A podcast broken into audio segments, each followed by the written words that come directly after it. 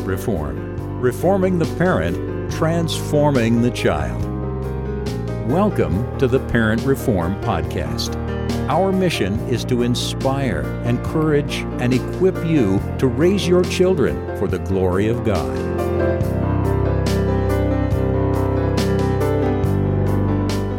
This week, we graduated our seventh child and youngest daughter, Rebecca. It almost felt surreal to me. The lyrics from Fiddler on the Roof's Sunrise, Sunset echoed in my head as I sat on the front row witnessing this event in our daughter's life. Is this the little girl I carried? Is this the little boy at play?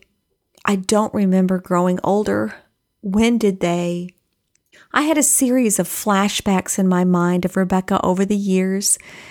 I was remembering her as my precious nursing baby, as my fun and active toddler, as my precocious little preschooler, as my entertaining and heartwarming grade schooler, as my beloved, awkward, and dramatic preteen.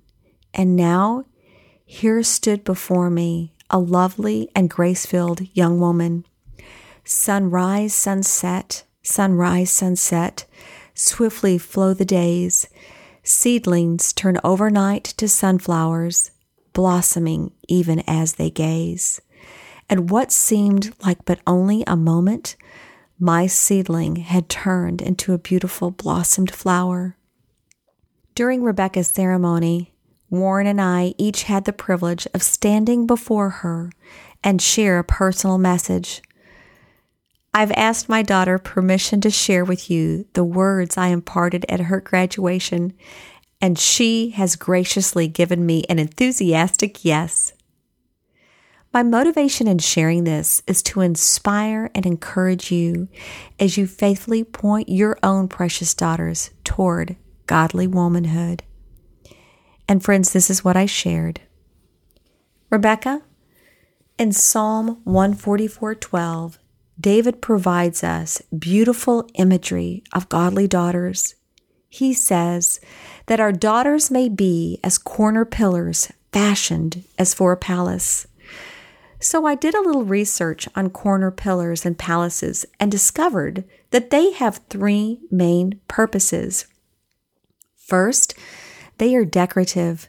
They provided beauty and ornamentation for the palace. Secondly, they helped to emphasize the actual shape and outline of the palace. And last, but most importantly, these corner pillars were strong and extremely useful, providing needed structural support.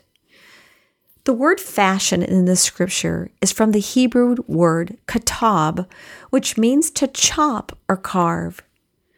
In David's day, these amazing corner pillars, which he spoke of, were actually made of wood. And they weren't just randomly thrown up in the construction of a palace, but rather these were patiently hewn and carved into something beautiful and extraordinarily useful.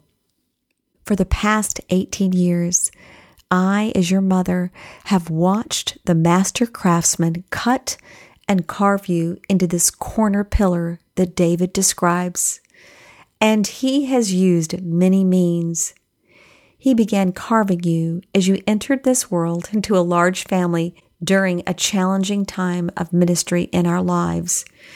And even as a baby, you quickly learned the concept of patience and deferred gratification. He continued that process during my months of bed rest with a high risk pregnancy and I was unable to meet all your physical needs as a young little girl? And then, during the nine years when your great grandmother lived with us, he was carving you as you became one of her most faithful and patient caregivers. But I think the hardest carvings of all that I witnessed were those seasons of loss and disappointment, setbacks, and even injustices and let me say with all honesty that as your mother, there were many times I wanted to get in the way of your master craftsman and shield you from his hands. But God, in his mercy, gave me your wise father and much grace to help restrain me and allow him to continue that needed process. And then he used the means of challenging academic and artistic pursuits to continue carving you, which you have pursued with much sacrifice, faithfulness, and excellence. But the greatest carvings have been through your deep, abiding relationship with Christ and faithful study and love for His Word. It has also been through ministry and your growing discipleship, and these have been extraordinary to witness. And today, I can say with all confidence that standing before me now is a corner pillar, beautiful, radiating the love of Christ and the beauty of the gospel, strong in godly character and spiritual maturity useful, ready to serve for the good pleasure and glory of God. And so, with that, we graduate you, Rebecca, not just as a high school graduate, but as a corner pillar fashioned for a palace and useful for your master craftsman. Thank you for listening. We hope you found this podcast helpful as you seek to parent your children well for the glory of God.